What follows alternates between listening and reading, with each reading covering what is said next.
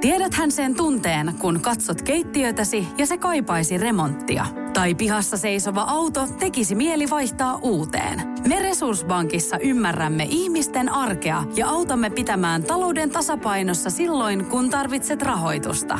Nyt jo yli 6 miljoonaa pohjoismaista resursasiakasta luottaa meihin. Tutustu sinäkin ja hae lainaa. Resurssbank.fi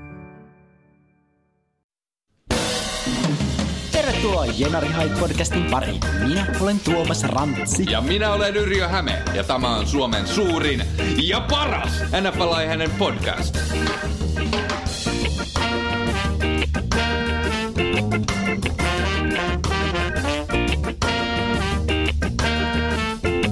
Ja Hellu Rei ja Hili Rimpsis, arvon kuuntelijat, täällä olemme jälleen itäisen kantakaupungin Lumisimmassa. lumisimmassa ailualassa. Mitäs kuuluu Tuomas? Kiitos Yrjö, kuuluu erittäin hyvä, aivan loistava Jenari viikonloppu takana. Ja vielä loistavampi Jenari viikonloppu. Edessä oli mielenkiintoisia pelejä, mennään niihin kohta. Mutta tämmöisiä yllätyksiä tuli useita, mm, mitä mm, tulee mm, ennakkosuosikkeihin. Mites meidän Tosin veikkaukset? Meidän veikkaukset meni aika hyvin. Kolme neljästä osu oikein. Ja No, toivottavasti säkin väärin. ymmärsit laittaa rahaa kiinni niihin. Uh, yksi meni tosiaan väärin, että mä pikkasen laitoin fyrkkaa ja pääsin niinku plussalle. No niin.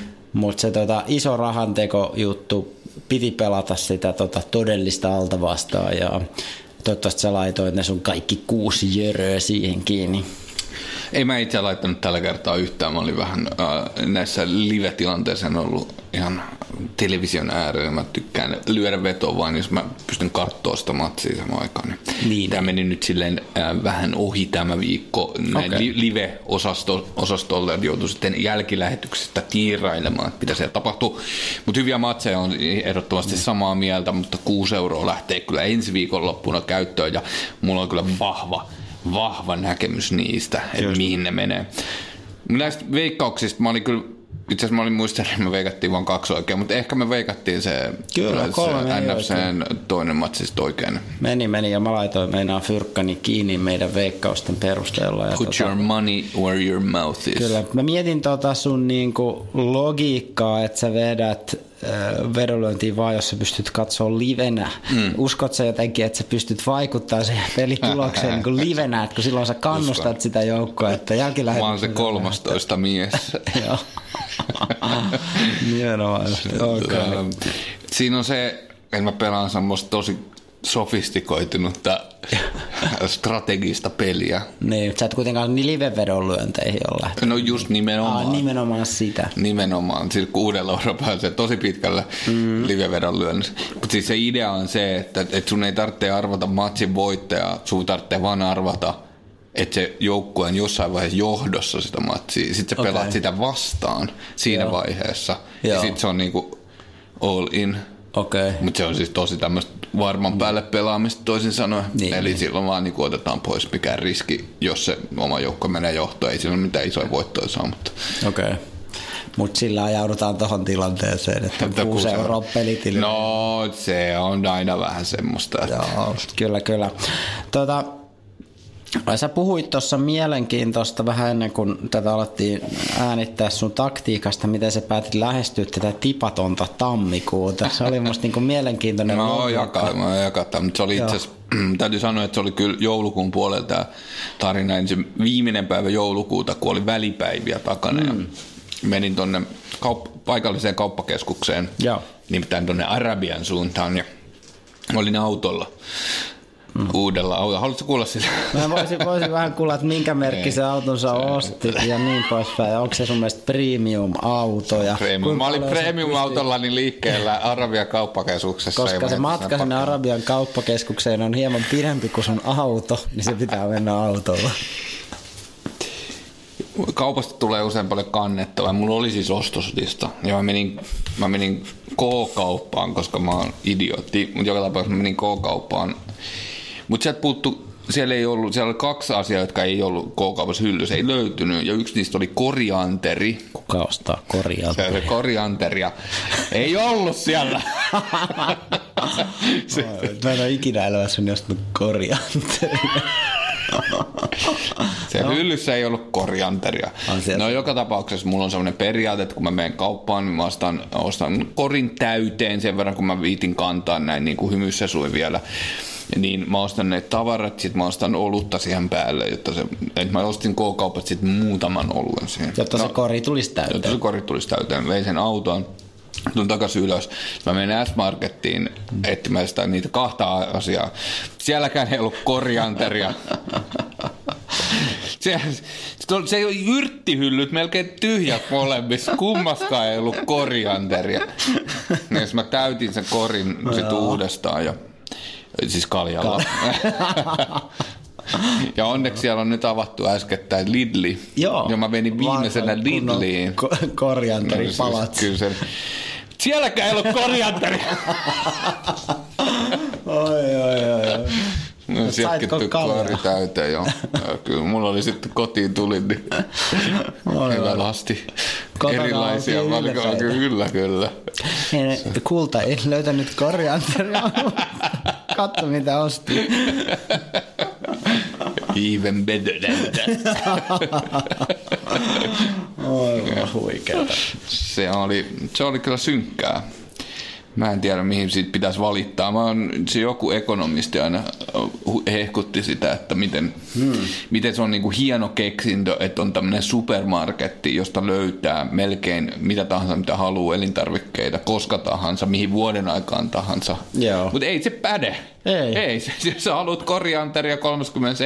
joulukuuta, niin sä et saa sitä. Joo, kyllä, tää on, tää on vääryys, tää on vääryys. Mm. Mulla ei ole vielä käsinyt, että mihin semmoista tuotetta tarvitaan, mutta jätetään se, jätetään se ikuiseksi mysteeriksi. Mä en halua edes tietää, mihin pimeisiin magioihin te käytätte korianteri. Mun täytyy vielä semmoinen lisätä, että tämä oli liittyen tähän yhteen. Menitkö myös Alkosta etsimään korianteria? Onko te korjattu vai ei? Mä otan tästä korin täyttä.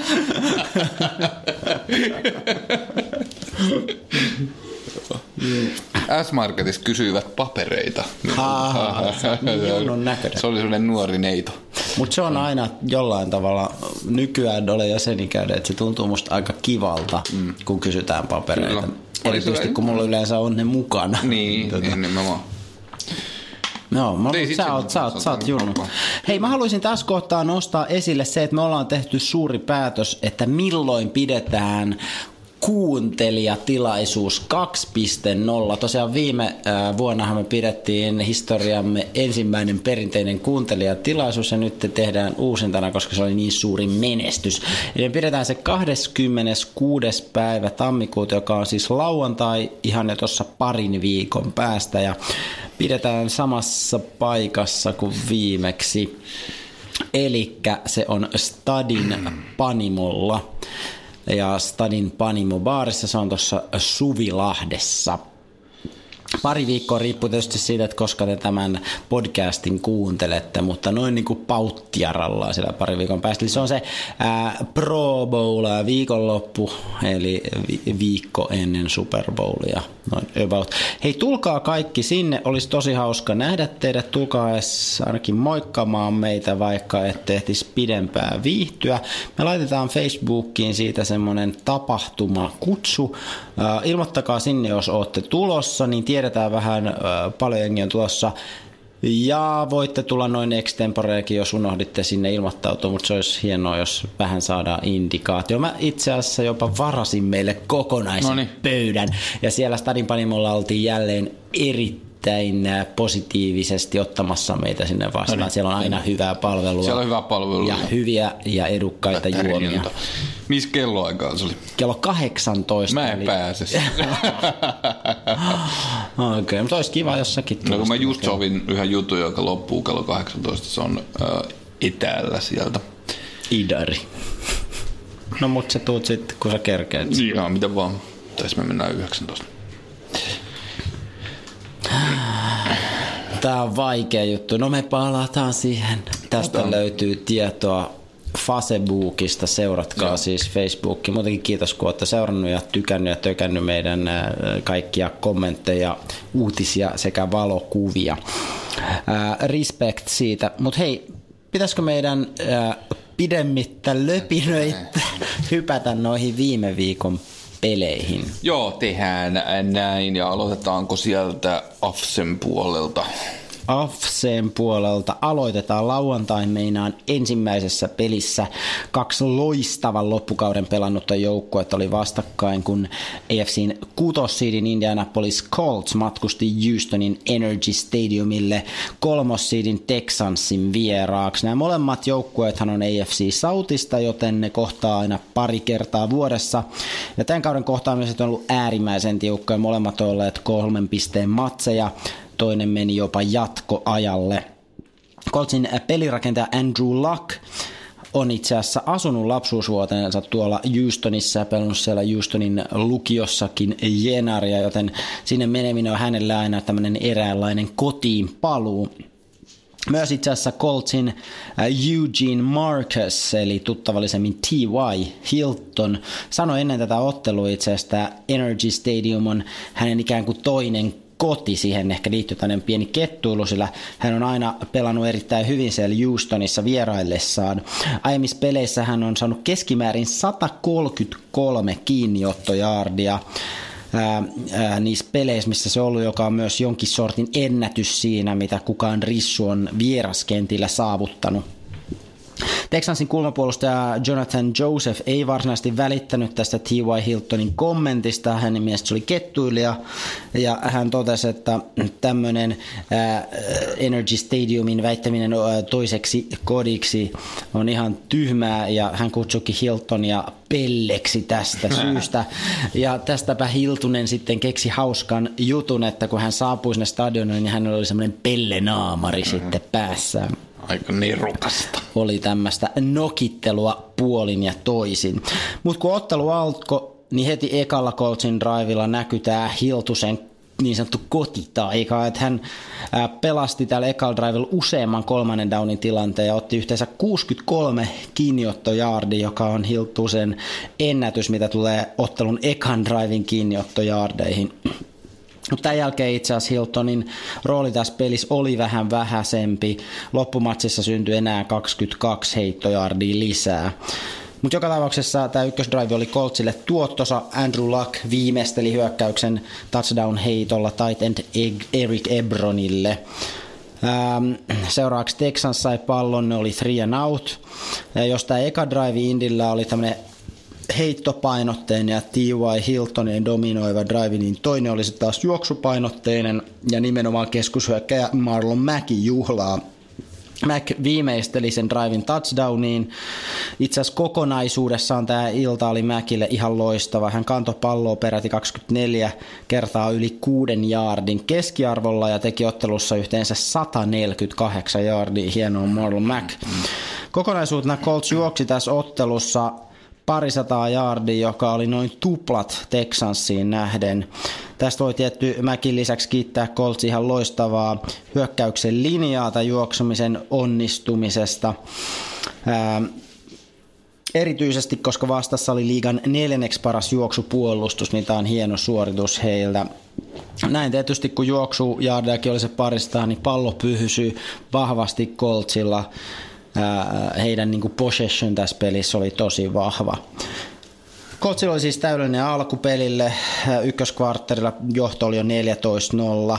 Houstonin sitten toinen drive lähti vähän paremmin käyntiin, mutta päättyi neljännen yrityksen sitten tämmöiseen interception heittoniin Disho Watsonilta.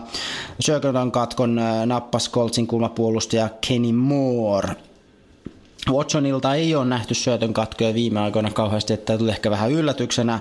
Itse asiassa yli puoleentoista kuukauteen, eli useampaan peliin, Watson ei ole heittänyt irmoja. Coltsin täydelliseltä näyttänyt hyökkäys kohta sitten vähän vastatuulta, kun seuraavalla heidän drivillaan J.J. Watt Houstonista saa näppinsä väliin, tai hän sai sipaistua sitä Andy Luckin Red Zonella heittämää palloa sillä seurauksella. Texansin täkkeli Brandon Dunn otti sitten syötön katkon siitä, mutta Texans ei kuitenkaan pystynyt hyödyntämään tätä turnoveria kummemmin jälleen three and out heille. Ja Coltsin kova meno tämän jälkeen jatkuu. Seuraavalla drivilla Andy Luck heitti 18-jaardisen touchdownin Dontre Inmanille ja peli oli tässä vaiheessa jo 21 muna. Seuraavalla drivilla Texans löysi sitten vihdoinkin vähän aukkoja sieltä Coltsin puolustuslinjasta ja eteni sitten pääasiassa äh, Dishon Watsonin heitoilla DeAndre Hopkinsille. Ne pääsi aina sille red zoneille asti. Niillä oli uh, fourth and one tilanne yhdeksän jaardin päässä maalista. Tässä kohtaa lähdetään tietysti pelaamaan eikä tyydytä potkumaaliin, mutta yritys ei kuitenkaan onnistu, niin Colt sai jälleen palloja. Itse asiassa väliajalle mentiin sitten Coltsin, eli vierasjoukkueen 21-0 johdossa. Texans-fanit katsomossa näytti tässä vaiheessa aivan maansa myyneiltä. Sitten kun kolmas neljännes oli alussa, niin stadionilla jälleen Darude soi, kun Colts potkasi sen kickoffin ja Texansilla alkoi sellainen toivo selkeästi yltyä, että Sandstormista varmaan saataisiin sitten apua comebackiin tässä ottelussa, mutta mitään ihmeparannusta tästä Ville Virtasen vuoden 2000 hitistä ei kuitenkaan sitten syntynyt. Molemmat joukkueet punttaili muutaman seuraavan hyökkäyksen palloja ja sitten kun oli enää 11 minuuttia ottelu jäljellä, niin Texas vihdoinkin avasi pistetilinsä ruukirissu Kiki Coutin touchdown catchilla. Peli oli siinä vaiheessa 21-7. Texas onnistui pysäyttää Coltsin hyökkäyksen, mutta ei saanut itse hyökkäyksellään pisteitä. Watson juoksi kyllä pallon kanssa ihan hyvin, otti first downeja, mutta heitot eivät sitten kriittisillä hetkillä oikein mennyt oikeaan osoitteeseen. Runkosarjassa Texans onnistui tekemään yhdeksän comeback-voittoa, joka oli itse asiassa enemmän kuin mikään muu joukkue, mutta lauantaina he ei tähän kuitenkaan pystyneet. Colt sai kulutettua sitten kellon loppuun ja voitti ottelun lopulta hyvin selkeän numeron 21-7. Sano selkeän siksi, koska ne pari edellistä peliä tällä kaudella oli ollut mm, tosi tiukkoja. Näitä pelirakentajia Andrew Lucky ja Dishon Watsonia pidetään todennäköisimpinä äh, Comeback Player of the Year-palkinnon saina tällä kaudella.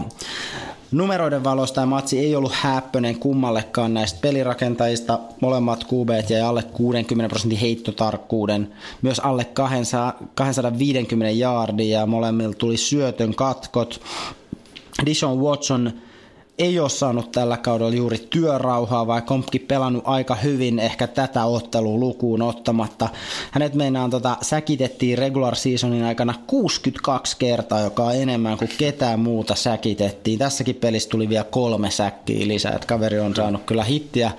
Pitää olla nopea liikkeissään sen miehen. Tässä matsissa tämä lähesmiespelirakentaja Andrew Luck veti selkeästi pidemmän korren ja oikeastaan ratkaisi tämän ottelun kahdella touchdown-heitollaan.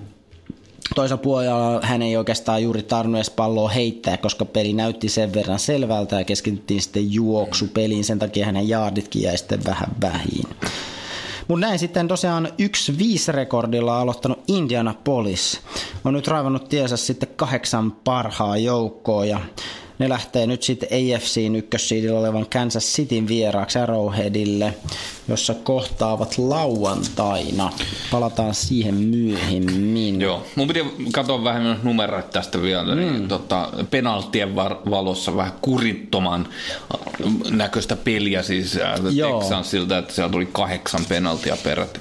Joukkueella kahta penaltia vastaan Coltsilla, että kyllä se on iso ero ja toinen on, että noin no jaardit, mitä Texans sai aikaan koko matsissa, eli 322, hmm. niistä... 200 tuli juosta, tai niin kerro vaan. Niin, ju, kyllä juosta, mutta Uh, no ei tullut juosta kuin 105, mutta tota, puolet eli 150. Niin Texans. Texans. Ah, joo, no, kyllä. Joo, ihan niin tota, tuli kahdesta viimeisestä hyökkäyksestä Eli oikeastaan ennen sitä Nimenomaan, ei saanut, ennen just sitä näin. ei oikeastaan saanut mitään aikaan. Että Kyllä. Kertoo samaa tarinaa kuin mitä sä tässä kävit läpi. Että kyllä, Ehkä kyllä. selkein näistä äh, villikorttiviikon oli selkeä matsista. matsi lopulta, vaikka siitä odotettiin hyvin tiukkaan. Lopulta oli selkeä matsi. Colts onnistui niin kuin uh, juoksemaan ja puolustamaan nyt sitten Texanit nurin. Ja ne on kuuma joukko, toki seuraavaksi on, on todella vaikea vastassa, mutta kyllä luottamus tähän ää, Kyllä se on vielä- partapelirakentajaan kasvoi entisestään. Kyllä. Hyvä, hypätään seuraavaan matchiin. Chicagoon, äh, Chicagoon, Chicagoon. Siinä oli kova peli. Eli äh, Kotkat Eagles oli, oli kiitollisuuden velassa tavallaan eh, Chicagon karhuille Bearsille mm. playoffeihin pääsyn takia. Eli voittamalla Vikingsin viimeisessä pelissä Bears auttoi Philadelphian täpärästi playoffeihin kutossiidillä siellä NFCn puolella. Ja Eagles lähti selvänä altavastaajana tähän peliin. Jälleen QBna Koiranaamarit päässä. Kyllä, Nick Foles, kun Carson Wentz on edelleen siellä sairastuvalla näin kuvainnollisesti. Molemmat jengit lähti vahvalla heittopainotuksella tähän peliin odotetusti. Mm-hmm. Ekalla puoliskolla ei, TDitä ei nähty osasyystä. Tässä oli Folesin mokat syötön katkojen mm. muodossa. Kaksi peräkkäistä ähm, hyökkäystä loppu siihen, Kyllä. että ratkaisevalla hetkellä Foles pistää pallon sinne Chicagon puolustukseen. Taululla lukemat oli potkumaalien jäljet 6-3 kotijoukkueelle Bearsille. Eagles meni johtoon kolmoskvartterin alussa Dallas Godertin äh, touchdownilla, eli tämä tight endi, ja vasta neloskvartterilla Bears pääsi takas johtoon joukkueen ensimmäisellä ja ainoalla touchdownilla, kun Allen Robinson otti kopin Trubiskin heitosta. Tämä loppu oli mielenkiintoinen, kun kello oli, ää, tai kello kellossa oli 4.48 jäljellä. Eagles lähti viimeiseen voiton marssiin ja Foles näytti, mitä playoff-pelit tarkoittaa. Kyllä. Eli Eagles tosiaan oli tässä vielä ää, taka, taka-ajoasemassa. Mm-hmm. Tämä hyökkäys 12 yritystä 60 yardia ja 3 minuuttia 52 sekuntia myöhemmin ää, pallo oli maalialueella Golden Tatein käsissä ja Eagles yhden pisteen johdossa. Ja tästä niin kuin puhuttiin äh, kovasti tätä Golden Tatea, joka sinne treidattiin, oliko se kolmoskierroksen pikki annettiin sinne äh, Detroittiin, josta hänet treidattiin, että ma, oliko niin kuin liian kova hinta, mutta Hmm, nyt sitä kyllä. niin kuin Joo, no, kyllä. tämä, tämä yksittäinen niin kuin touchdown-koppi No niin, riitti se- kyllä on. siihen, että se oli, oli hyvä treidi ehdottomasti. Ja Joo. olihan se loistava koppi, Kyllä. ei sitä ihan kuka tahansa jantteri olisi Kyllä, saanut kyllä. kiinni. Kello jäi tämän hyökkäyksen jäljiltä 56 sekuntia aikaa. Trubiski mm. käytti tämä äärimmäisen tehokkaasti sitten johtamalla hyökkäyksensä po- potkuetäisyydellä ja kellossa oli vielä 10 sekuntia jäljellä. Kyllä, kyllä. Ja kuten varmaan kaikki näki jo highlighteista sitten, matsi, matsi päättyi Eaglesin voitton karusti, kun Bearsin kikkeri Cody Parkin veti ohi 43 yardista. Ja se ei ollut mikä tahansa ohipotkaisu. Kyllä. niin se taisi osua kahteen rimaan. Tai... niin, se ensin osui siihen niin kuin vasempaan tolppaan ja sitten se siitä tippui vielä siihen niin sanottuun alarimaan ja siitä sitten vielä ulos. Mm. Ja sitten jälkikäteenhän, kun sitä on katsottu niin kuin slow motionina, niin on nähty, että se on itse asiassa virallisesti julistettu blokatuksi, Mm, kyllä se koska siellä on se Trayvon Hester äh, puolustavasta joukkueesta Eaglesista onnistui äh, hipaisemaan sitä palloa Kyllä. siinä matkalla, joka varmasti kyllä oikeasti vaikutti siihen, koska tämä Cody Parkihan itse sanoi, että hän yllättyi, että se ei mennyt sisään, koska hänen mielestään se pallo, hän niin kuin osui siihen tosi Niin, hyvin. kyllä. Tämä ehkä selittää. Totta kai hän on su- suuri antisankari, hän saa paljon A, vihoja, sitten toisaalta B, sympatioita kaikilta muilta. Niin. Esimerkiksi mä en tiedä, näit sä sitä lyhyttä haastattelua, missä oli tämä Jets ja Billsin entinen päävalmentaja Rex Ryan, En. Jo, jossa se niinku tykitti ihan täysillä, että hän ei ymmärrä, miksi tämmöiselle kaverille annetaan niinku sympatiaa siitä, että tällä jätkällä on niinku yksi tehtävä, se on potkasta niitä palloja sinne sisään. Siis tästä tilanteesta. Nimenomaan tästä tilanteesta. Ja jos ei se sitä toimita vielä tuollaisella etäisyydellä, mistä se pitäisi olla niin kuin melko varmaa, niin ihan, ihan syystäkin sitä haukuta ja hänelle buuataan. Tuommoinen kaveri, mitä ne tekee? No ei ne tee mitään sen peliaikana, ei ne ota mitään hitti, ei ne istu missään sen tiimin niin kuin kokouksissa ja mieti näitä strategioita. Niillä on yksi tehtävä, joka on jännä vaan sieltä Rex Ryanilta, kun sitä tosiaan pidetään semmoisena, Niin, että hän on sellainen pelaajan coach. pelaajien coachi nimenomaan. Se ei, niin niiden, se ei ole kaikkien pelaajien coach. se ei ole ehkä ihan kaikkien Se on, pelaajien coachi. mun mielestä niin kuin, tässä on kaksi juttua. Mm. Ensinnäkin sen Cody Parkin syyttäminen tästä on aivan äär, äärettömän typerää. Niin niitä pisteitä olisi voinut tehdä joku muu jossain muussakin vaiheessa. Niin, siis tämä tappio kaiken kaikkiaan menee aivan selvästi Bearsin hyökkäyksen piikkiin. Mm. Ne ei saanut kuin yhden TDn tämän matsin aikana. Bearsin red zone tehokkuus 0 kautta 3. Ja Parki siis potkas sisään, mm. eli näistä kolmesta tilanteesta potkas jokaisesta Kyllä. potkumaali jo ennen tätä tilannetta. Kyllä.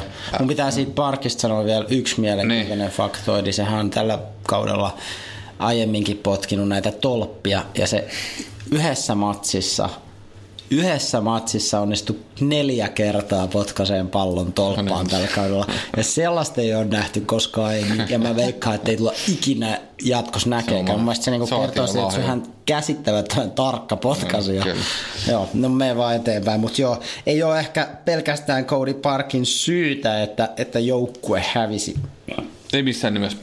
Bearsin puolustus piti äh, Eaglesin kurissa, eli tosiaan syytän vielä Bearsin hyökkäystä tässä, eli puolustus pelasi matsinsa hyvin, että Eaglesin äh, hyökkäys oli, oli aika hyvin kurissa suurimman osan pelistä, että nämä kaksi syötön katkoakin, jotka puolustus otti, niin sitä Foldsin heitosta, niin piti, piti joukkojen mukana tässä pelissä Kyllä. ekalla puoliskolla, jolloin Kyllä. Eaglesilla oli ihan hyvä mahdollisuus viedä se mm. tavallaan mm. se matsi on ulottumattomiin. Aivan. Molemmat QB viskolla tässä matsissa palloa tosi ahkerasti, Foles 40 kertaa, 25 per, perille ja Trubiski hyvin samankaltaiset numerot 43, heitto 26 perille. Ja heittojaardit oli melko äh, tasan myös jotain 250-300 välillä molemmilla. Bearsin puolustus oli odotetun kova juoksu vastaan ja piti Eaglesin juoksujaardit 42. Mm. Ja huomattavaa tässä oli, että jaardit per yritys 1,8 Eaglesilla siis. Joo. kyllä se Bearsin puolustus on siinä mielessä maineensa veronen, mutta ei Bearsinkään hyökkäys maata pitkin kulkenut kauhean hyvin, että 65 jardia yhteensä tässä matsissa. Mm-hmm. Eaglesin hyökkäyslinja olikin aika kova tätä Bearsin puolustus vastaan, että Foles säkitettiin vain kerran, vaikka vastassa oli Mäkin ja Hicksin kaltaisia säkkikoneita. Kyllä, kyllä. No joka tapauksessa pisteen äh, erolla Eagles voittaa kohtaa sitten Saintsin seuraavaksi New Orleansissa, jossa minä sanon, että tämä joukkueen lento päättyy. Mm-hmm. Edes me emme osanneet arvata tätä Eaglesin voittoa ja iso, iso yllätys ja olisi tietysti pitänyt laittaa fyrkat siihen kiinni, mutta tota, tarina on mun mielestä upea. On, on, on. Et ja, jatkuvasti. Viime, ja, ja vi, viime kaudella ne näytti vähän vahvemmilta, mutta nyt viime kaudella ne niin pääsi päätyy asti. Että ja nytkin niin kuin jatkuvasti ne on se koiranaamari päällä ja näin. Ehkä palataan siihen vielä siihen Saints-peliin. Mutta Joo, pelataan. Va- todella vaikea nähdä, että miten ne Tosi voi pärjätä, mutta oli kyllä vaikea nähdä tätäkään matsia, kyllä. että miten ne pystyy tämän viemään. Joo, Saints on tosiaan voittanut 48-7 kerran tämän kaudella Eaglesia, että siinä on niin kuin se lähtökohta. Että kyllä, kyllä. Vähän, vähän pitää parantaa sieltä, mutta mennään siihen vähän tosiaan myöhemmin. Kyllä. Mielenkiintoinen, uh, mielenkiintoinen matsi, eikä se... Ei, ihan paras, mä, mä ihan olin, paras kyllä kruunu tälle Wildcard-viikolla. Joo, mä, mä olin odottanut, että Chicagolta, että he, he voisivat olla tämmöinen musta hevonen siellä NFCn puolella, Joo. koska tuossa runkosarjan lopussa näyttivät tämmöisiä vahvoja otteita ja puolustushan on tosi kova, mutta se Joo. hyökkäys ei vaan ei toimi kokonaisuutena nyt vielä tarpeeksi hyvin siellä Trubiskin johdolla, että ei. siinä sitten varmaan jonkinlainen off-seasonin kehittämiskohde Kyllä, kyllä, nimenomaan. Joo, sää nähdään, että onko tämä semmoisia, että on karhun yhden kauden lento, kun ne pääs näin pitkän, niin, niin tosiaan, kahdeksaan tasolla. vuoteen tainnut olla playareissa ollenkaan. Kyllä. Eli viime kaudella oli muistaakseni viimeinen siinä Divarissa, niin, ja nyt, kyllä, nyt kyllä. ykkönen. Ja, et, kyllä isosti noustu, mutta tyssäs tähän. Kyllä. No mutta Siirrytään seuraavaan peliin. Mennään toiseen AFC Wildcard-peliin. Se pelattiin sunnuntaina suomalaiseen primetimeen, eli viittä yli kahdeksan alkaen, kun Kalifornian aurinko on tottunut Los Angeles Chargers matkusti itään ja pohjoiseenkin aina sinne Baltimoreen asti Ravensin vieraaksi M&T Bank Stadiumille. Mä tuossa yritin vähän hahmotella näitä etäisyyksiä siellä länsi- ja itärannikon välillä ja pistin Google Mapsiin tosiaan sitten nämä tota Los Angeles ja Baltimore. Ja Google Maps kertoi mulle, että sieltä Losista Baltimoreen voisi kävellä, että se kestäisi 865 tuntia se kävely, eli se olisi noin 36 vuorokautta, jos mm. ei niin kuin nukkuisi tai yleensä ollenkaan taukoja. Siinä on yhdessä dokumentissa se kaveri juoksee. Joo, öö, siis Ai Forest niin. Gumpissa. niin. joo. Eikö se pelaa, sehän pelaa Jenariksi? Joo, pelaa, pelaa, joo, joo, kyllä, kyllä, se juoksee pitkälle tsiikasi myös tämmöisen faktoiden, että lentomatka sieltä Losista Baltimoreen kestää neljä ja puoli tuntia, joka on sattumoisin sama, saman pituinen kuin Helsingistä Jerusalemiin lento.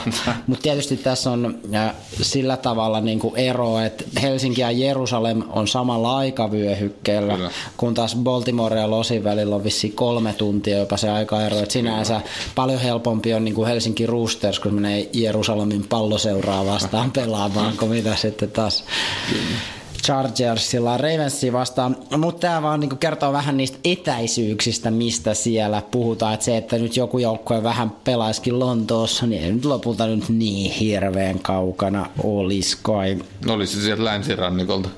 Sieltä se olisi aika kaukana, sieltä se olisi aika kaukana kyllä.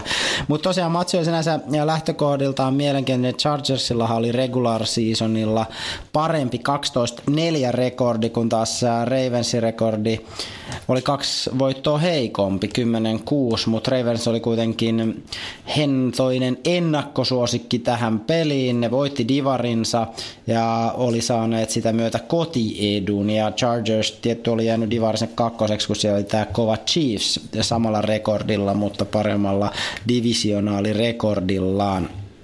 Ottelu alkoi varsin puolustusvoittoisesti, eka drivit meni vähän lentopotkujen merkeissä. No, mielenkiintoista tässä ottelun alussa oli, että se pallo ei meinannut kysy, pysyä näiden Ravens-pelaajien näpeissä niin kuin millään. Kun vaan viisi ja puoli minuuttia ottelu oli pelattu, niin Ravens ehti fumblata pallon kolme kertaa. Mm. No pari ekaa näistä fumbleista ää, onnistuttiin saamaan Ravensille itselleen. Myös pari näistä meni mun mielestä niin kuin aika paljon sen pelirakentajan Lamar Jacksonin piikkiin, joka muuten 21-vuotiaana tässä ottelussa oli kaikkien aikojen nuorin aloittava QB. Et ehkä mm. siinä oli tämmöistä vähän niin kuin epävarmuutta. Mm. Kaikkien aikojen nuorin aloittava QB playoff-pelissä. Yes. Mutta tosiaan nämä pari eka fumblea Ravens onnistui pitää sitten itse pallot, mutta sitten kolmannella kerralla Chargers sai sen poltsin ja pääsi aloittamaan hyökkäyksen loistopaikasta 15 jaardin päässä maalista. Siihen perään tuli vielä yksi unnecessary roughness penalty Ravensille, niin Chargers olikin sitten yhtäkkiä jo ihan siinä maalin tuntumassa. Tässä olisi kaivattu juoksija Melvin Gordonia, mutta se satutti itsensä siinä niin, että hän oli vähän aikaa pelistä pois, ei onneksi pahemmin, tuli myöhemmin takaisin, mutta kun palloa yritti maaliin sitten kantaa Austin Eckler, niin hän ei sitten tässä kohdassa ollut ihan semmoinen uhka, että hän ei onnistunut sitä palloa viemään maaliin asti.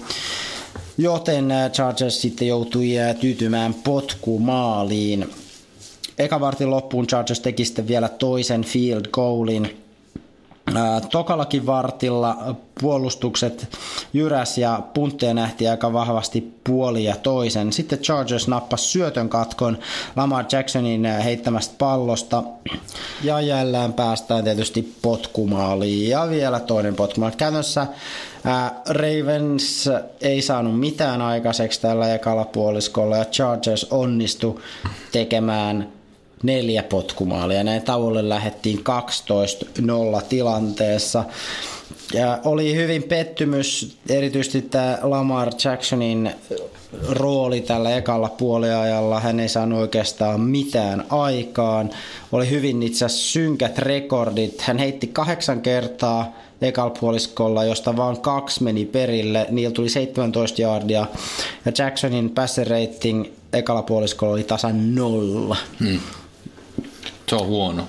Ää, Sen verran mä tiedän. No se on huono, se on huono, täytyy sanoa. Mutta joo, 12-0 oli puolelle lähettäessä sitten tota pelitilanne ja Tämä on niin kuin hankala tilanne Ravensin kannalta. Ne ei ollut yli kahdeksaa pistettä tappiolla kertaakaan siitä lähteen, kun Lamar Jackson äh, otti äh, paikan aloittavana QB, eli edelliseen seitsemään peliin. Ja Jacksonin kanssa tämä peli on perustunut tosi vahvasti pallohallinta ja juoksuhyökkäykseen. Nyt kun oltiin näin paljon tappiolla, niin pitäisi osata myös heittää sitä palloa, ja se ei selkeästi ole niin kuin heidän vahvuus. Jaha. Tarakekkalia. Joo, aivan. Mulla on nyt elämäni pisin tota, matsiraportti tässä. Tässä on mielenkiintoisia juttuja. Kolmannen vartilla meinaan liigan parhaimpiin kuuluva Ravensin puolustus onnistui sitten muutaman kerran tosi hienosti. Ensin ne blokkas Chargersin rookie potkas ja äh, Michael Badgelin viidennen potkumaaliyrityksen, eli neljä oli onnistunut, mutta viides ei sitten tässä kohtaa onnistunut. Sitten vähän myöhemmin Ravens riisti pallon Chargersin tight endi Virgil Greeniltä, eli tämmöinen forced fumble saatiin aikaiseksi. Tämän lisäksi he vielä blokkas yhden Chargersin lentopotkun.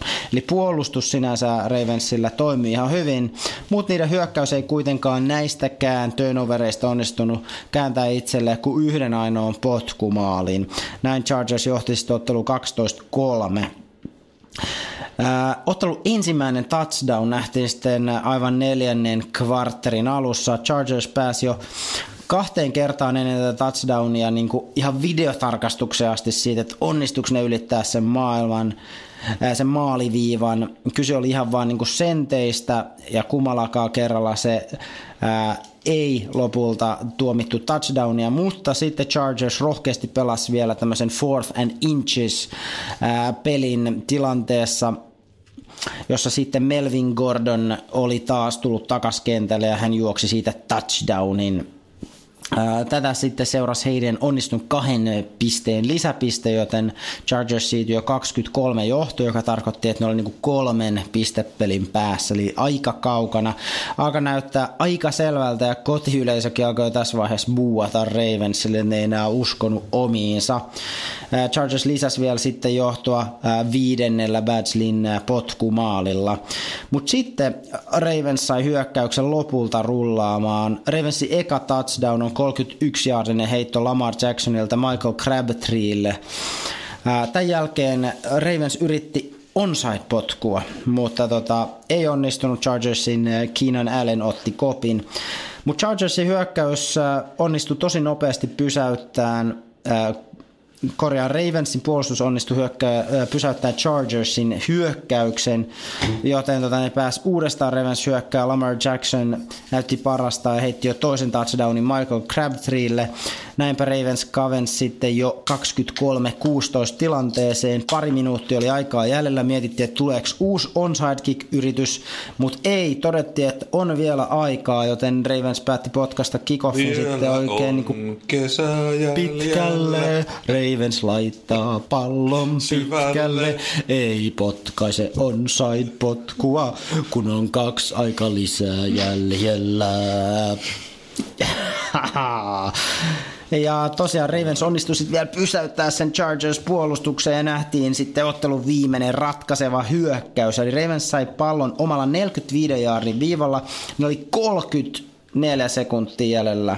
Ei aikalisi.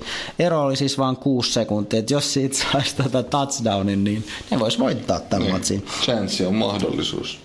Kyllä mä sanoisin, että jokainen jokainen chanssi on mahdollisuus.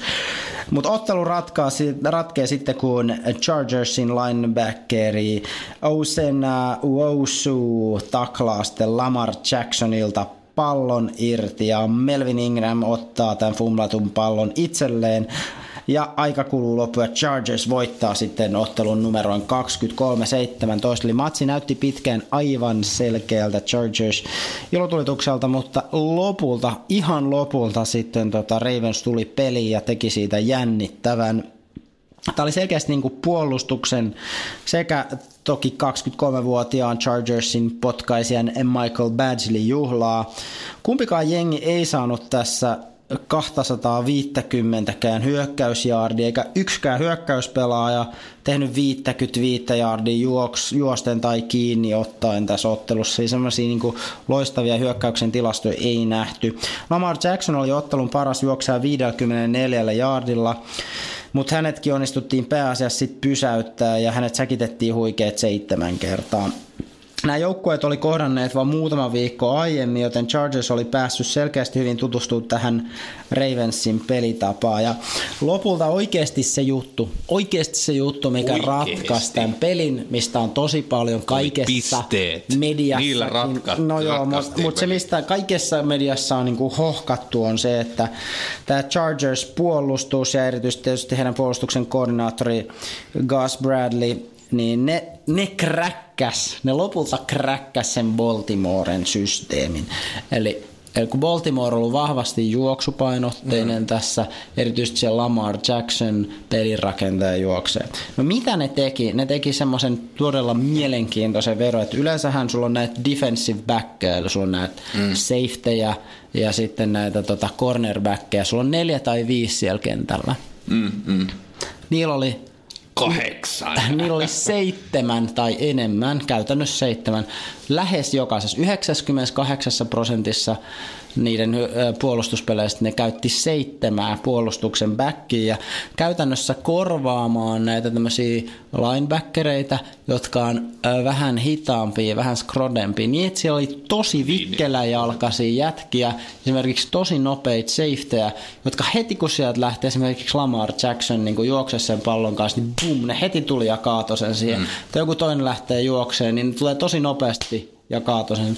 Se on vähän silleen tämmöinen, se ei ole ehkä ihan ilmiselvä ajatella, että jos sulla on niinku, sulla on niinku, äh, vahva juoksu tulossa, niin se lisää ikään kuin mm. sinne takakentälle, se niinku secondary mm. porukkaa, mutta se olikin nimenomaan, käytettiin sitä niinku juoksublokkauksen, että saa niinku mm. nopeasti Kyllä. räjähtävällä vauhdilla sen. Ja tämä oli se oikeasti, mä väittäisin, se strateginen juttu, joka ehdottomasti ratkaisi tämän pelin Ravens sai tässä matsissa vain 90 juoksujaardia, kun tämän Lamar Jacksonin aikana ne on keskimäärin juossut 230 jaardia, eli huikeita jaardia on tullut keskimäärin. Nyt Mitä 90 mm, viimeisessä seitsemässä pelissä. 230? Niin, mä luin. Keskimäärin? Mm, mm. Nyt Mun on vaikea, tosi vaikea uskoa sitä. No, no mutta se on musta siisti faktoidi. Ta- se on jälkeen faktoidi, mä myös epäilen sen todellisuutta. No, tarkastetaan. Mä, mä taas luin, mm-hmm. että tuossa kohta käsittelen äh, Seahawksin äh, peliä. Kyllä. Heillä oli 160 keskiarvo, että se olisi ollut NFLn kovin. Se varmaan oli, mutta tämä olikin niin, tämän Lamar Jacksonin aikana se tilanne muuttui, koska Lamar Jackson juoksi itse niin valtavia jaardimääriä.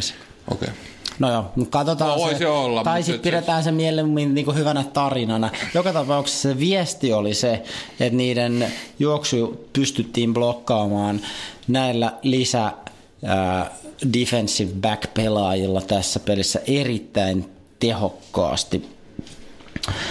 Ähm, myös toki tämä Jacksonin sitten kokemattomuus näkyy ajoittain niin kuin turhina virheinä tässä peleissä. Tuli fumbleja, tuli irmoja, tuli vähän semmoisia niin hätiköityjä juttuja. Tietysti ehkä tärkeimpänä tämä viimeisen minuutin fumble. Jackson on itse asiassa fumblannut yhdeksässä perättäisessä pelissä pallon. Joten sillä puolella on vielä kyllä parannettavaa sitten tuleville kausille. Nuori jääbä, kyllähän varmasti pystyy oppimaan tästä vielä. Paljon myös oli puhetta siitä, että olisiko Joe Flacco pitänyt vaihtaa kentälle jossain kohdassa, kun alkoi näyttää esimerkiksi puolivälispeliä. Tosiaan Lamar mm. Jacksonin äh, äh, ensimmäisen puoliskon passer rating oli nolla, se ei saanut yhtään oikein mitään aikaiseksi. Mutta tässä oli niinku, selkeästi nyt haluttiin, koko oli että me pelataan nyt Lamar Jacksonilla, me luotaan häneen, plus tämä joukkue on jo siirtynyt Joe Flaccosta eteenpäin, että Joe Flacco on ensi kaudella jossain muualla. Kyllä. John Harbaugh haluaa, että hän ei niin kuin enää, hän haluaa Ei nyt näyttää sille Jacksonille, että mä Joo, luotan kyllä. suhun, saat meidän pelirakentajan. Mun mielestä se oli hyvä. Kyllä. Pidetään sitä. Toki jälkikäteen voi niinku viisastella, että olisiko jotain muuta Olisiko meidän pitänyt pitää joku toinen kikkeri? Niin. Vai hei, mä tarkistin tämän yhden asian, josta mä voin sanoa, että mä olin, oikeassa. Aha. Ja se oli se, että Seattle Seahawks juoksi eniten runkosarjan aikana 160 Joo, yardia se per pitää paikkansa. Mutta Ravens oli kakkonen, joka oli 152,6, eli hyvin lähellä takana. Eli nyt pitää vielä selvittää, oliko tässä jonkinlainen tämmöinen Mitä se oli Lamar Jacksonin aikana sitten se keksi arvo. Se onkin sitten vaikeampi löytää täältä, mutta jatka vaan. Mutta joo, tässä matsissa, ää, jos puhutaan vielä Chargersissa vähän, siellä tietysti pelirakentajana kokenut kehäkettunen yhdeksän lapsen isä Philip Rivers teki sen, mitä tarvittiin. Monen lapsen isä. Yhdeksän mun tietojen mukaan, silloin yhdeksän ainakin. Ehtivä mies. Ehtivä mies, mutta mun mielestä ne on vielä saman wifin kanssa, että se ei ole niin kuin Ai ehkä jaa. jotkut kaiffarit saattaa käydä vähän tuolla täällä. Kuka sitä kukkaan? Mutta tosiaan äh, Philip Rivers heitti 160 yardia, ei mitään valtavasti, ei tehnyt touchdowneja, mutta välttyi myös toisaalta pahemmilta virheiltä. Meillä itse asiassa oli viikkokisa, jos piti veikata Riversin heittojaadit tässä pelissä. 160 oli oikea vastaus. Lähimmäksi veikkasi Anssi Hyvinkäältä. 152 jardia. Paljon onnea Anssi. Hieno voitto sulle. By the way, laitoin sulle Messengerissä viestiä, että vastaappa siihen, niin toimitan palkinnon. Sinulle palkintonahan on erittäin eksklusiivinen, Ongelma hyvin jämäkkä rakenteinen, mutta silti niin solakka luonteeltaan tämmöinen luottokortin kokoinen ja muotoinen kienarihaittu. Se on oikeasti ja, tyylikäs.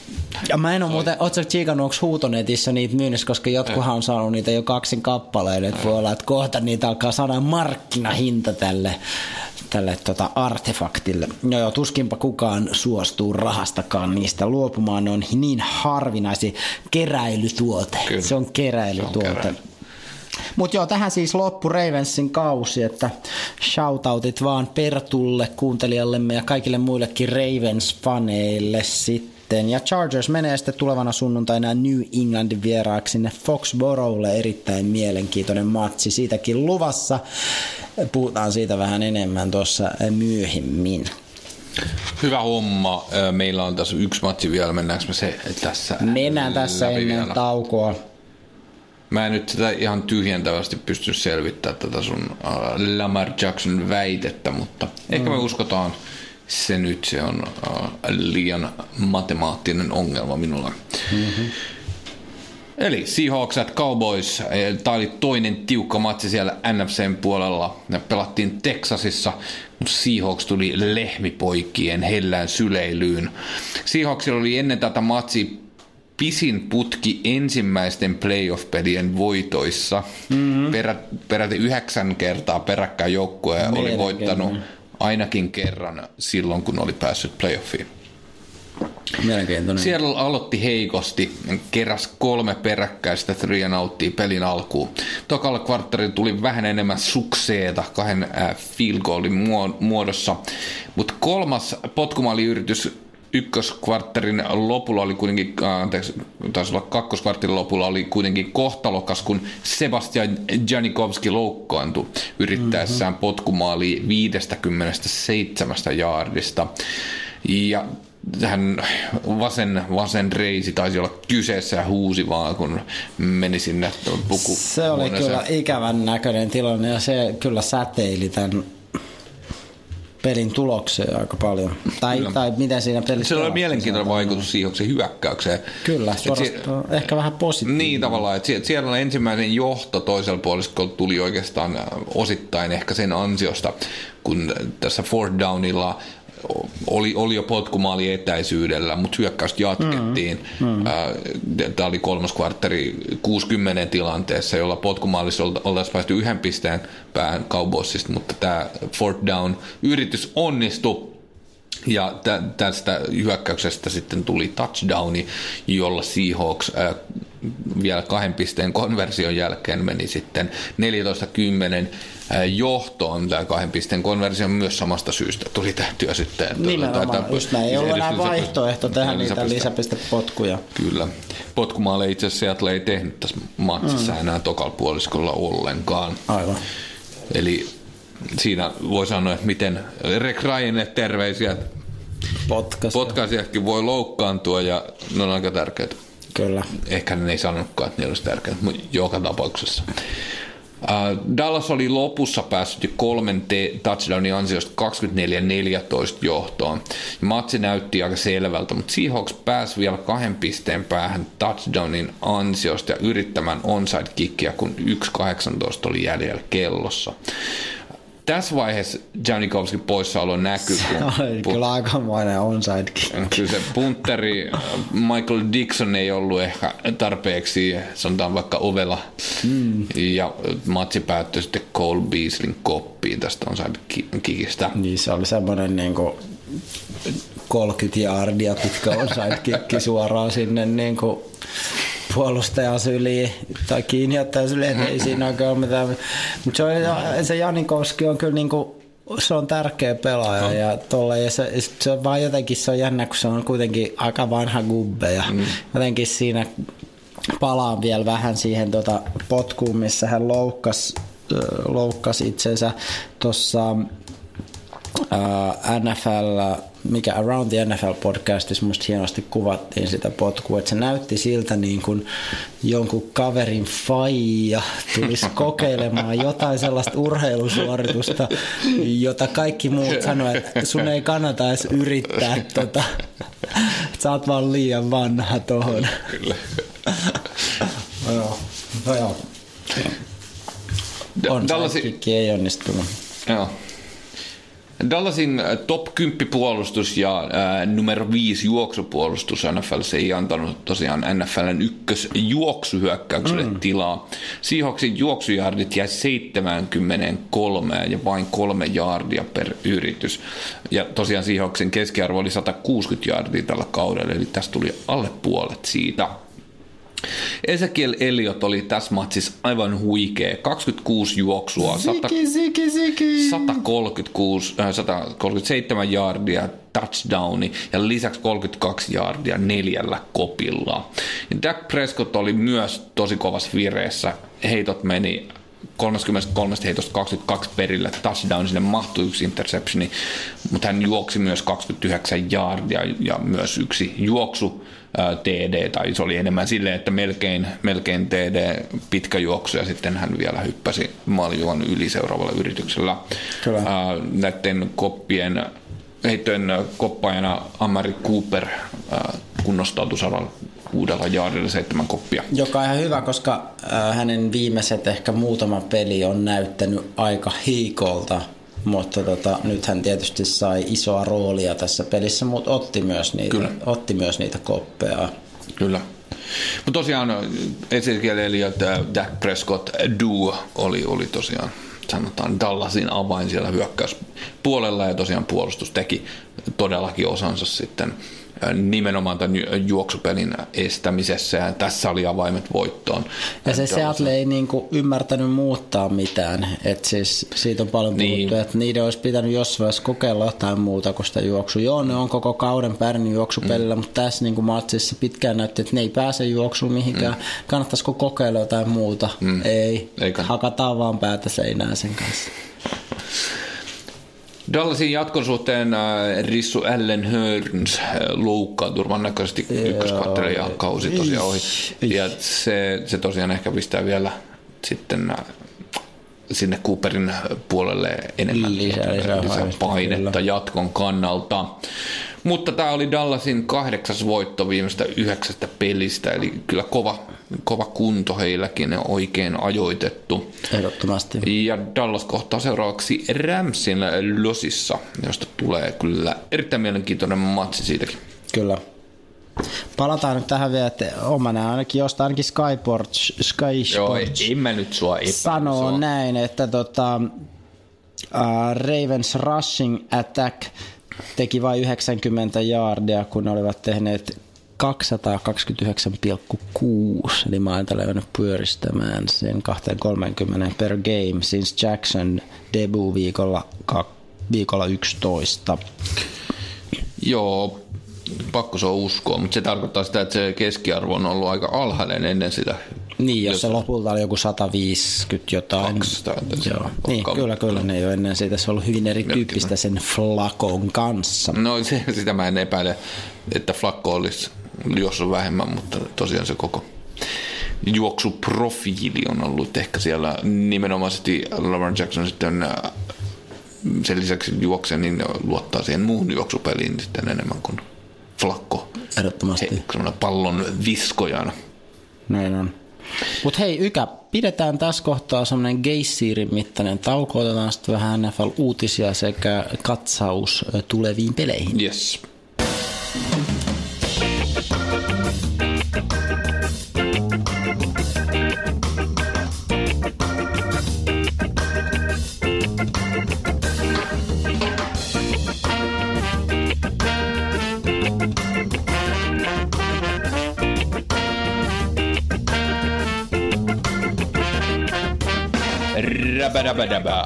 Ja uutisia. NFL-uutisia mennään tuonne valmentajan rintamalle. Tärkeimpänä valmentaja uutisena, että Green Bay Packers palkkasi Titansin hyökkäyksen koordinaattori Matt LeFleurin Lefleur. neljänä vuoden soppalla Oh, päävalmentajaksi. Lefleur. Tämä oli jossain määrin ehkä semmoinen niin kuin yllätys tai yllätys, koska Matt LeFleurille ei ole mitään niin ihan valtavan loistavaa track recordia ja tämänkään kauden Never heard. tämä ää, Titansin hyökkäys nyt ei ollut esimerkiksi 20 parhaan hyökkäyksen joukossa NFLssä. Ähm, mutta LeFleurilla on ollut kyllä aika niin kuin nousujohteinen ura. Hänkin on vasta 39-vuotias. Hän on kokemusta pelirakentajien valmennushommista Kyle Shanahanin alaisuudessa Redskinsissa. Myös hän on ollut äh, vastaavissa hommissa Falconsissa aiemmin.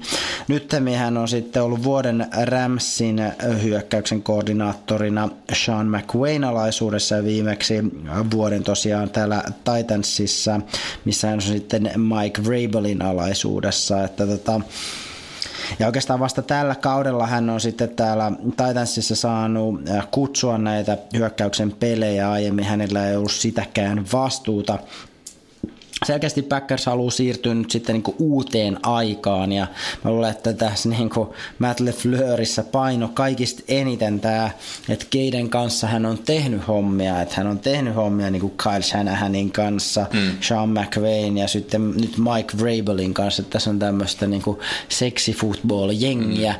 ja nyt kun kaveri on, on niin kuin nuori, komea tekijä, niin tämmöistä nyt halutaan, että ei haluta mitään niin kuin vanhaa papparaista sinne et ehkä enemmän painoa ne kuin hänen niin kuin oikeasti omat Kyllä. saavutuksensa. Et jonkun verran tota, ehkä yllätysvalinta, mutta sinne halutaan nyt tällaista niin kuin vähän innovatiivista otetta selkeästi. Ehkä se on vähän atleettisempi kuin tämä Mike McCarthy, joka lähti. Äh, varmaan sitäkin ja Rogers varmasti halusi sinne nyt sitten vähän niin kuin uutta verta ja toisaalta varmasti keksii myös mitä Rogersin lisäksi sitä juoksu hyökkäystä, erityisesti keskushyökkääjä lahjakkuutta Aaron Jonesia sitten paremmin hyödynnetään jatkossa.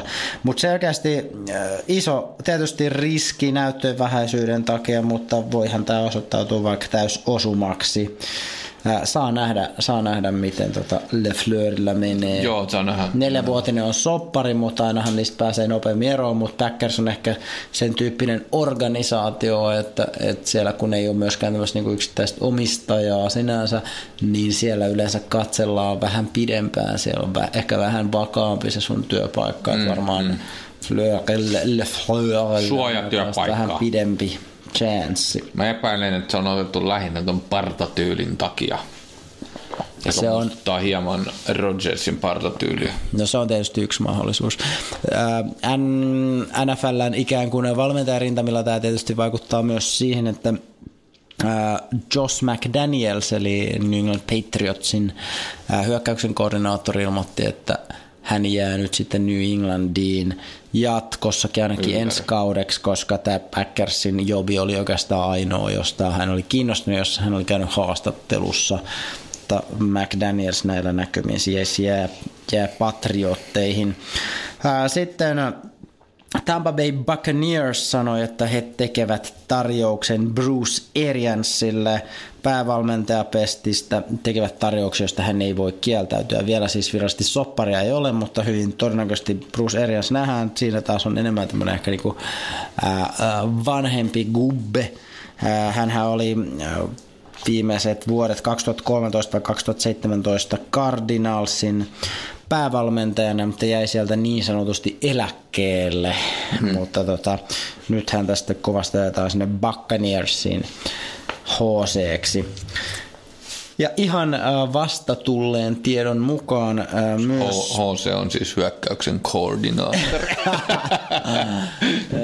Joo, niinkin se voi olla head, head coach. Tota, päänvalmentaja.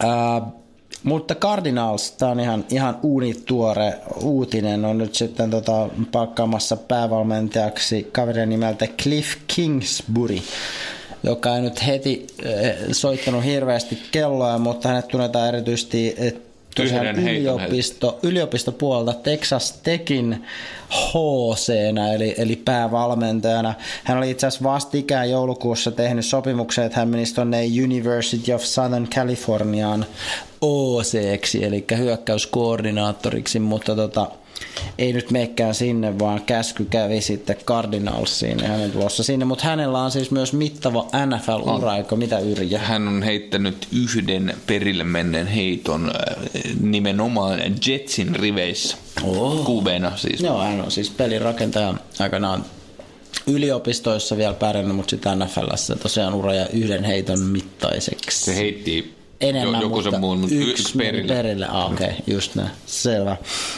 Mielenkiintoista.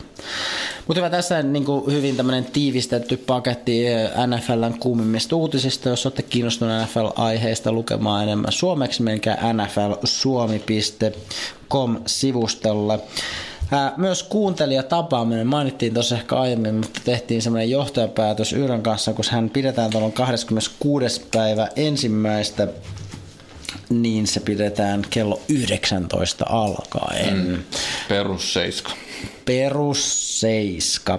Hei, tässä vaiheessa pitää myös mainita ja kiittää, erityisesti mä haluaisin kiittää kaikkia meidän äänestäjiä siitä, että Suomen paras podcast-äänestys 2018 ää, päättyi ja tulokset julkaistiin ja tota, tutkitusti voidaan sanoa, että olemme edelleen Suomen suurin ja paras NFL-aiheinen podcast ja olemme Suomen 87.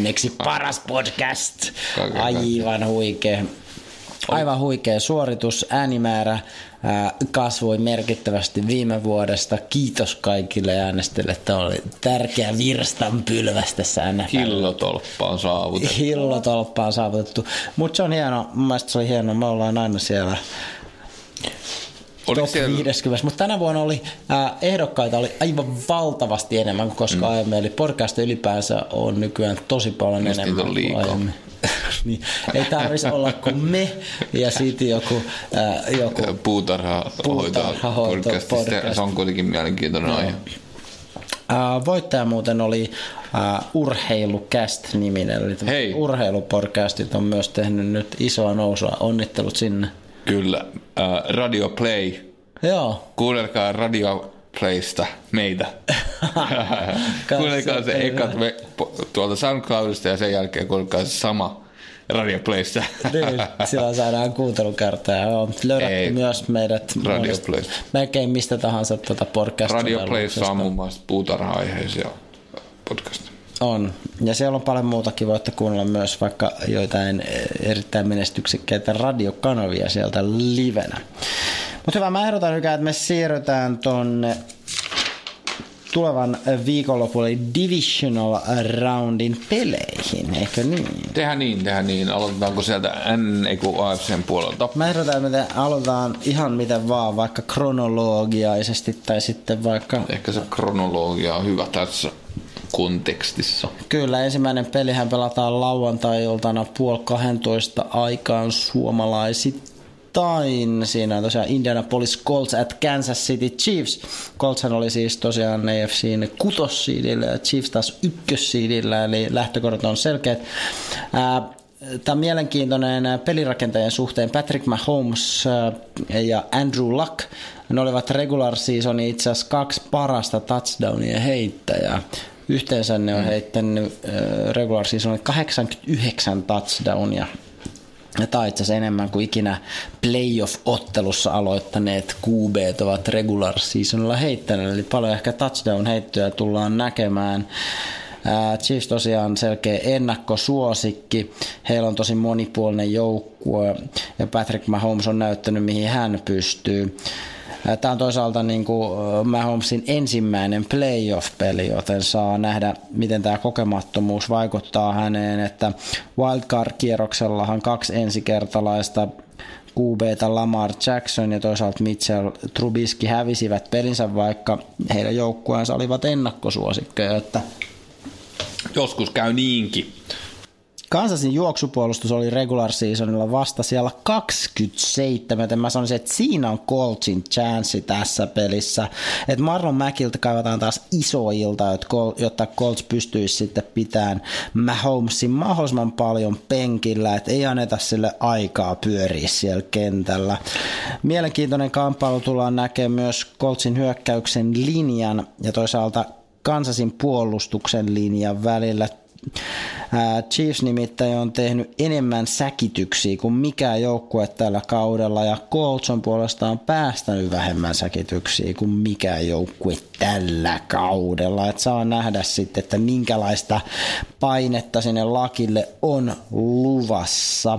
Nämä joukkueet ei ole myöskään itse asiassa kohdanneet toisiaan kolmeen vuoteen, joten mielenkiintoista nähdä, miten tässä pelissä Joo. käy. Colton oli runkosarjan 20 juoksuhyökkäyksessä. Mun on tosi vaikea uskoa, että sieltä löytyy sitten äh, ratkaisun avaimia tähän peliin, vaikka sun teoriassa on ihan uh, totta.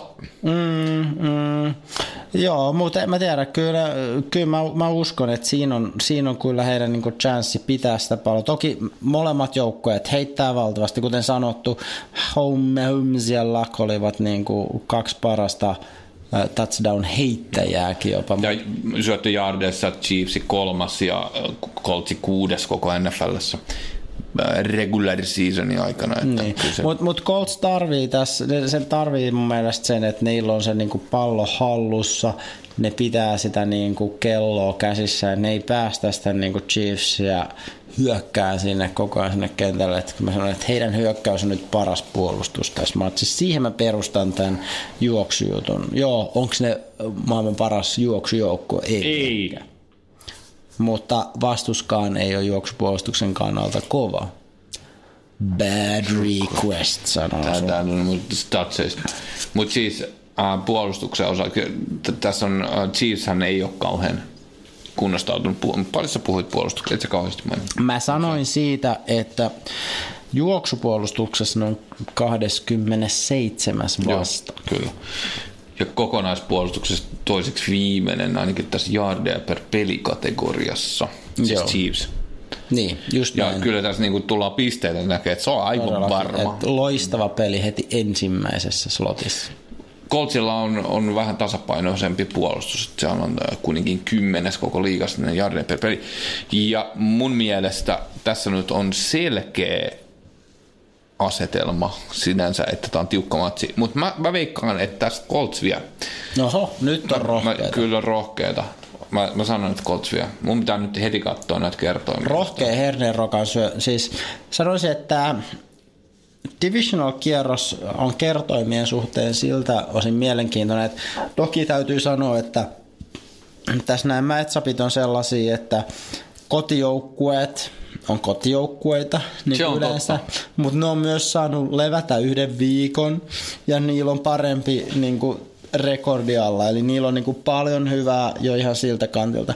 Mutta mä sanoisin, että jos nyt en kauheasti vedonlyöntivinkkejä annakaan, niin se mitä mä vetäisin tässä lyöntiä, niin mä vetäisin kaikkia ää, altavastaajia, koska ne kertoimet on mun mielestä ylikertoimia kaikille, koska lopulta tämmöiselläkin divisional-kierroksella yllätyksiä tulee. Yllätys. Jokaisessa lopulta, mitä tämmöisessä yhdessä matsissa voi tapahtua, niin voi tapahtua mitä tahansa. Ja pääasiassa ne on yli kolmosen kertoimia Kyllä. näillä Kyllä. ennakkosuositukilla. Tässä on itse asiassa tasan kolme Coltsilla, Kansas City 1.44. Nämä itse asiassa melkein kaikki kertoimet on suurempia altavastiille kuin kertoimet oli altavastiille villikorttikierroksella. Kyllä. Eli kyllä tässä on selkeästi nämä ennakkoasetelmat vedonlyöjien mielestä um, varmemmat mm. suosikkien mm. kannalta. Mutta mä sanon, että Colts vietän. Joo. Ja vaan sen takia, että se on parempi, tasapainoisempi joukkue. Mä sanon, että Chiefs vietän sen takia, että niiden hyökkäys on jäätävän hyvä ja Arrowhead on erittäin vaikea paikka kenenkään vierasjoukkueen tulla. Mutta jos mun pitäisi rahat laittaa, niin toi Coltsin kolmosen kerroin on ehdottomasti houkuttelevampi kuin se Chiefsin 144. Että kyllä mä siihen Tiedätkö paljon rahaa saa, kun pistää näin aa, joka matsiin kun tämä tulee niin kuin aikajärjestyksessä, mä laitan niin. sen 6 euroa tonne kolmosen kertaan, niin se tulee 18 euroa. Jos mä laitan tuonne 3,8, niin 18 euroa. Korkoa korolle. Korolle 2,74 kerrotaan se, hmm. niin jos mä osaisin laskea, niin mä voisin kertoa sulle paljon se on niin. nyt, mutta se on aika paljon. Kyllä mä, mä luulen, että se on aika paljon, mutta se, että jokainen divisional-kierroksen ää, ottelu päättyisi ullatukseen, niin sekin on tietysti hieman epätodennäköistä. Mä ehdotan, että me siirrytään seuraavaan peliin. Siirrytään. Lauantai sunnuntai välisenä yönä 3.15 suomalaista aikaa pelataan tosiaan matsi siinä tosiaan Dallas Cowboys lähtee sinne Los Angeles Ramsiin vieraaksi Seumille Tietysti Rams on selkeänä ennakkosuosikkina tässä ottelussa. Mikä siellä olikaan nämä kertoimet? Rams 1.3, Cowboys 3.8. Kyllä, Kyllä eli vielä selkeämmät on tässä. Ähm, Ramsilla tosin tuntuu, että niiden se ikään kuin sellainen kunnon ajoitus ei nyt ollut ehkä ihan lankulla, että tämä regular seasonin viimeinen neljännes meni heiltä ehkä hieman haparoiden. Pari vikasta pelistä tuli kyllä voitto, mutta jossain siellä niin kauden puolivälissä, oikeastaan koko ajan kausin puoliväli viiva se Chiefsia vastaan oleva valtava yli sadan pisteen peli, niin tota, silloin mun Rams oli liigan paras joukkue, mutta sen jälkeen se alkoi olla vähän semmoista epävarmaa. Mielestäni Cowboysin paras ase tähän peliin, mä sanon taas se juoksupeli, mutta tässä se on se aika, että siellä on Ezekiel Eliot, joka juoksee sitä. Kaveri on liigan kovin juoksija ja Rams puolestaan heikoin itse asiassa juoksupuolustus per kanto, tämä ei ole välttämättä niin kokonaisjärjestys, mutta per kanto, mitä heitä vastaan on tehty, että he on päästynyt keskimäärin 5,07 jaardia per juoksuyritys, eli yli 5 jaardia on päästänyt per juoksuyritys. Sekin tulee saamaan varmasti paljon töitä tässä pelissä ja hänen pitää sitten juosta niillä ekoilla tokilla downeilla riittävän pitkiä siivuja, jotta niitä kolmansia yrityksiä ei tarjota ollenkaan tai ne jää tosi lyhyiksi sitten ne mitä jardeja siellä tarvitaan. Dallasin pitää pystyä pitämään myös se Losin mieshirviö täkkeli Aaron Donald pois sieltä Dak Prescottin kimpusta, jotta myös sitten Prescott voi heitellä sitä palloa rauhassa aina silloin, kun on tarve, jos Ziki ei ole sitä hoitanut sitä 10 jardia eteenpäin. Dallas ei tule pärjää mun mielestä tässä pelissä, jos tästä tulee tosiaan semmoinen Chiefs Rams-tyyppinen pisteilottelu, jossa tarvii yli 50 pistettä voittoa, mutta ne voi pärjätä, jos ne saa sen juoksupelin rullaa ja saa pidettyä sitä palloa ja silleen hidastettua sitä matsin tempoa. Kyllä. Cowboysin kokonaispuolustusjardit on seitsemäs koko liigassa. Ja kyllä sieltä, sieltä mä uskon, mm. että ne pystyy pitää kurissa. Aika hyvin, kuten äh, se, se on Seahawksilla tietysti paljon juoksupainotteisempi hyökkäys ehkä helpompi Cowboysin puolustuksessa pitää kurissa tuossa villikorttikierroksella, mutta kyllä se varmasti lähtee siitä, että ähm, tukahdutetaan se äh, Ramsin räjähtävä hyökkäys äh, ja pyritään pitää itse asiassa Ramsin hyökkäys pois kentältä, kuten, kuten tuossa sanoit. Että Kyllä. Se on, jos Eliot onnistuu, niin siinä, siinä on ihan voittava Siinä on- resepti, mutta en mä kyllä usko. Siinä on se sauma. Jos tämä Ziggy Elliot on Cowboysille tärkeä pelaaja, niin, niin myös Todd Gurley on Ramsille. Ei nyt ehkä Kyllä. ihan samassa mitas, mutta on se tärkeä. Gurleyhän oli pari vikaa runkosarjan peliä poissa niin, niin polvivamman takia. Ää, Rams onnistui silti ne matsit voittaa, mutta kyllä mä sanoisin, että Gurley tarvitaan, että se hyökkäys on niin kuin tasapainoisempi ja todennäköisesti hän on tässä pelissä mukana, mutta hänen kunnostaan ei ole mitään ihan täyttä ää, varmuutta.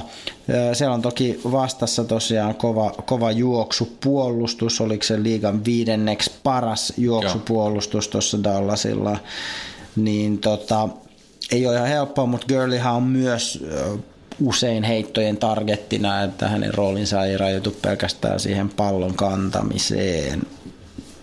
Kyllä. Mutta joo, tässäkin matsissa mä sanoisin näin, että vähän tylsästi mä veikkaan Ramsia voittaa tämän, mutta rahat mä laittaisin Cowboysille sillä kertoimella, että musta se on niin törkeä ylikerroin. Että Joo, mä kyllä veikkaan Ramsia, mä laitan rahani kumpaankaan. Mä uskon, että Rams vie tän niin yksi helposti. 1,3 kerroin Joo. divisional kierroksella on aivan liian vähän, että sitä kannattaisi kauheasti betsata, sanon minä. Ei, kannata. Hypätään sunnuntain puolelle. Siellä taas loistavaan suomalaiseen katseluaikaan kello 20.05. Los Angeles Chargers sitten New England Patriotsin vieraana. Tässä on ihan huikea tosiaan vanhojen pappojen kohtaaminen, kun 37-vuotias Philip Rivers tulee 41-vuotiaan Tom Bradyn vieraaksi. Mä en ole nähnyt mitään statsia, että onko tässä kaikkea niin kuin vanhin yhteenlaskettu kuubeiden ikä playoff-pelissä. Playoff divisioonakierroksella. joku tällainen statsi tästä hyvin voisi löytyä. Kyllä. Mielenkiintoista on se, että Rivers on itse asiassa hävinnyt kaikki seitsemän peliä, joita hän on pelannut Bradyä vastaan, joten Hmm. nyt aikamoinen reva-anssi, reva-anssi tässä on luvassa. Chargershan voitti ihan nerokkaalla puolustustaktiikalla tosiaan tuon Wild Card-peli Ravensia vastaan, mitä puhuttiin. Mutta nyt vastassa on tosin täysin erilainen joukkue, että Tom Bradyhan ei juokse sen pallon kanssa todellakaan samalla tavalla kuin mitä Lamar Jackson on juossut, joten niitä seitsemää defensive backia ei kannata tässä pelissä käyttää. Sen sijaan toki Patriotsin voittamiseen tarvitaan niin perinteinen tapa voittaa, no, että sun pitää saada painetta ja niitä hittejä sille Bradylle, eli sun pitää olla niin kuin, siinä se niin pass kohdallaan. Melvin Ingram ja Joey Bosa ja muut kumppanit siellä Chargersin puolustuslinjassa voivat tietysti onnistua tässä. Siellä on paljon talenttia siinä, mutta ihan tietysti helppoa se ei tule ole. Patriotsin juoksupeli on toiminut ö, Johnny Michelin myötä tänä vuonna ihan hyvin, mutta pääpainohyökkäyksessä on toki edelleen siinä heitto puolella. Patriots on nyt saanut levätä yhden viikon, joka on heidän kannaltaan toivon mukaan parantanut Toivon sitten mukaan. loukkaantuneita pelaajia. Etunenässä tietysti Rob Gronkowskia, Uh, jota mä väittäisin, että Patriots kyllä tarvitsee kipeästi, että jotain semmoista niin kuin vahvaa kiinniottajaa siellä tarvitaan. Ja tota, saa nähdä mielenkiintoinen peli. Patriots ei ole hävinnyt playoff-peli Foxboroughlla kuuteen vuoteen, eli tämä kotietuki on heille toki iso juttu. Ja mä sanoisin, että tämä Bill Belichick Tom Brady combo on sellainen, että en kyllä mielellään pelas heitä vastaan tammikuussa missään päin maailmaa otteluaan. Ää, Sää saattaa muuten myös tuoda oman mausteensa tähän peliin, nimittäin ennusteet näyttää, että siellä Foxborolla lämpötila on nollan tuntumassa ja myös lumisadetta saatetaan nähdä, että se ei välttämättä ainakaan niin kuin losin sääolosuhteisiin tottuneita latureita helpottaisi tässä, jos se niin oikein kunnon lumimyräkkä saataisiin aikaan. Joo, ja se on, katsoin näitä tilastoja vielä, niin tota, kokonaisjaardeista, tai katsotaan, jos katsotaan hyökkäystä erikseen, niin heittojaardeissa on aika tasan, no, siellä on 8 ja 10. Joo, joo. Unohdin jo kummin päin, mutta kuitenkin tosi tasa, tasasta, Kyllä. ja nimenomaan tämä juoksupeli on ollut Patriotsin vahvuus Joo. Kuitenkin toisin kuin Chargersilla. Mm, et, et, Mm-hmm. kyllä Chargers muuten näitä heittojaardit hyvin samankaltaisia. Pieni, pieni semmoinen edge siellä Patriotsin puolella hyökkäyksessä. toisin kuin puolustuksessa, Chargers on selvästi parempi puolustusjoukkue näin runkosarjan kokonaisjardien kannalta, että Chargers on siellä top 10 hu, hu, hujakoilla ja Patriots on selvästi alle keskiarvon. Kyllä, kyllä. Mielenkiintoinen kohtaaminen senkin takia. Katon näitä juoksustatseja vielä, olitko siitä maininnut mitään? Sielläkin Chargers on nimittäin top 10 kaiken kaikkiaan. Se ehkä Patriots, Patriots on hyvin lähellä sitä, mutta tosiaan sillä ei ehkä niin paljon väliä, koska Chargers ei ole niin juoksupainotteinen, mutta okay. juoksupuolustus periaatteessa on molemmilla, molemmilla joukkoilla ihan kunnossa. Just näin. Mielenkiintoinen, tosi mielenkiintoinen peli. Tästä on vaikea veikata mitään muuta kuin Patriotsia, mutta tämä kausi ei missään nimessä ole ollut heille helppo. Että mikään niinku ilmiselvä matsi tästä ei tule. Chargersilla on nyt hyvä drive päällä. Viime viikolla ne keksi sen tavan voittaa Ravens, se sama tapa ei tule toimiin. Tällä viikolla ne pitää keksiä joku uusi tapa. Ja yleensä se, se pointti on se, että mitä sä saat sen Bradyn ahdistettua semmoiseen mm. epämukavaan nurkkaan. Sillä ne voi voittaa tämän pelin. Mutta onko siihen jotain uusia temppuja Joo. vanhalla koiralla, niin en tiedä. Mä, mä katson vielä näitä heitto, heittojardeja puolustuksen kannalta. Mm. Niin kyllä siis tässäkin kategoriassa Chargers on top 10. Joo. Ja Patriots saa se 11 huonoin. Ja kyllä mä sanoin, että siinä on se Chargersin äh, avaimet äh, mm. avainvapauteen. Rita Hayward, avainpakoon. Avainpakoon. Ja mä uskon Chargersin mahdollisuuksiin. Heillä on, heillä on parempi puolustus ja kun taas Patriotsin puolustus, siis Patriotsin mm. puolustus ei pysty pitämään Riversin heittopeliä kurissa ja Chargersin puolustus pystyy pitämään molemmat heitto- ja juoksupelin tarpeeksi hyvin kurissa, jotta Chargers pystyy tekemään enemmän pisteitä. Mä uskon Chargersin mahdollisuuteen tässä, ja mä en usko Patriotsiin pätkän vertaa, varsinkaan sen takia, että sä oot veikannut niitä mestariksi jälleen kerran. Kyllä.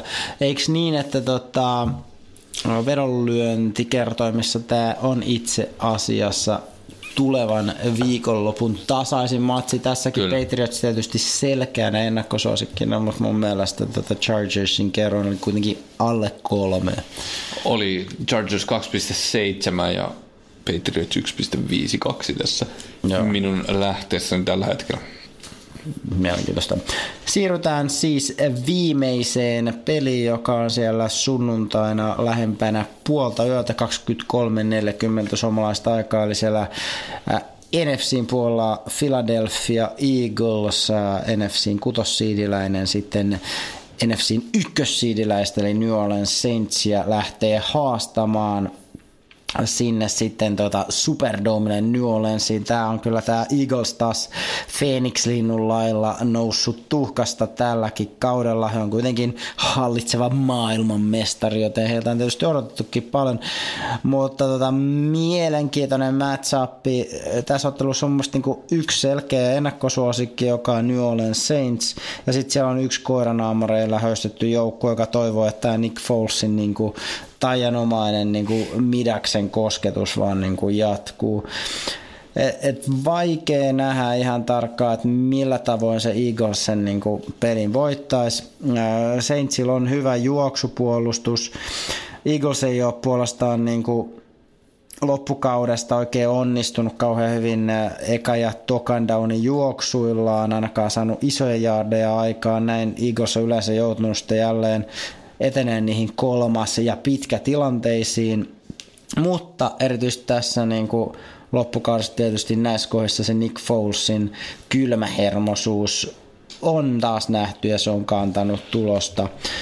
Mutta tota, saa nähdä, miten, miten tota, tässä pelissä tullaan näkemään, minkälainen tämä matsi on. Saints pelaa kotonaan, heillä on lepoviikko takana, he on monella mittarilla mun mielestä niin kuin mitattuna Eaglesia parempi. Mä väittäisin, että heidän pitäisi pystyä hoitaa tämä peli.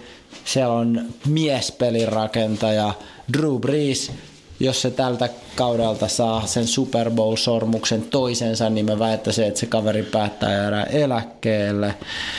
Nick Foles puolesta on kaveri, joka pelaa tietysti unelmastaan toista Super Bowlista ja myös toisaalta ensi kauden mielenkiintoista sopparista. Se tullaan varmaankin Eaglesista sitten päästämään pois vapaille markkinoille ja silloin uusi mielenkiintoinen ura jossain toisessa joukkueessa. Mä kerron sulle yhden tilaston tästä. Kerro mulle joku mielenkiintoinen faktoidi. Uh, Saintsin heittohyökkäys on tunnetusti kova. Taisi olla kahdeksas kokonaisjardeissa mm. NFLssä tuon runkosarjan aikana. Eagles on päästänyt kolmanneksi eniten heittojardeja koko NFLssä. Mm. Eli siellä on odotettavissa kyllä Hei, Drew Brees showta. Ja en, mä en mitenkään usko, että Eagles pystyy sitä estämään mitenkään. Tämä ei tule ei mitenkään voi päättyä Eaglesin voittoon. Se on aivan täysin mahdotonta. no, noita, noita sanoja on kuultu tässä viime vuonna ja ehkä tänäkin vuonna, mutta tota, joo, vaikea nähdä, mutta tota, en, ei, ei voi kyllä, Eagles pääsee yllättäen aina, että tota, mielenkiintoinen peli. Joka tapauksessa mielestäni aivan loistava divisional pelit taas tulossa ja katselusuositus on edelleen sama kuin viime viikolla, eli katsokaa kaikki matsit. Aivan mahtavia matchappeja. Nyt on tosin selkeät ennakkosuosikit, mutta mä oon ihan varma, että kaikki neljä ennakkosuosikkia ei tule menee tästä jatkoon. Yllätyksiä tullaan näkemään myös tällä viikolla. Mä sanoin, että Chargers ja Colts on ne yllättäjä. Mm, ne on ne todennäköisimmät yllättäjät. Jos mä sanon Eagles, en usko. Colts on mahdollinen. Mä sanon Colts ja Cowboys. Siinä on yllättäjät. Cowboys, okei. Okay. Mm. Tää on mun veikkaus. Okei. Okay. Hyvä. Pistetäänkö purkit pulkkaa ja Pitää purkit kiinni ja tästä lähdetään ilon kautta sitten yöhön. Muistakaa tulla meidän tota, kuuntelijatapaamiseen. Me laitetaan sitten Facebook-eventti ihan kohta. Hyvä kuuntelija, kiitos, että olet kuunnellut tämänkin podcastin aivan tänne loppuun asti. Muistathan, että minä olen vetänyt pulkkaa molemmista naruista. Ja minä olen Skortseri. Ja tämä on Jenari Hait. Kaipaako keittiösi remonttia tai pitäisikö auto vaihtaa? Me Resurssbankissa autamme sinua, kun tarvitset rahoitusta. Nyt jo yli 6 miljoonaa pohjoismaista resursasiakasta luottaa meihin. Resurssbank.fi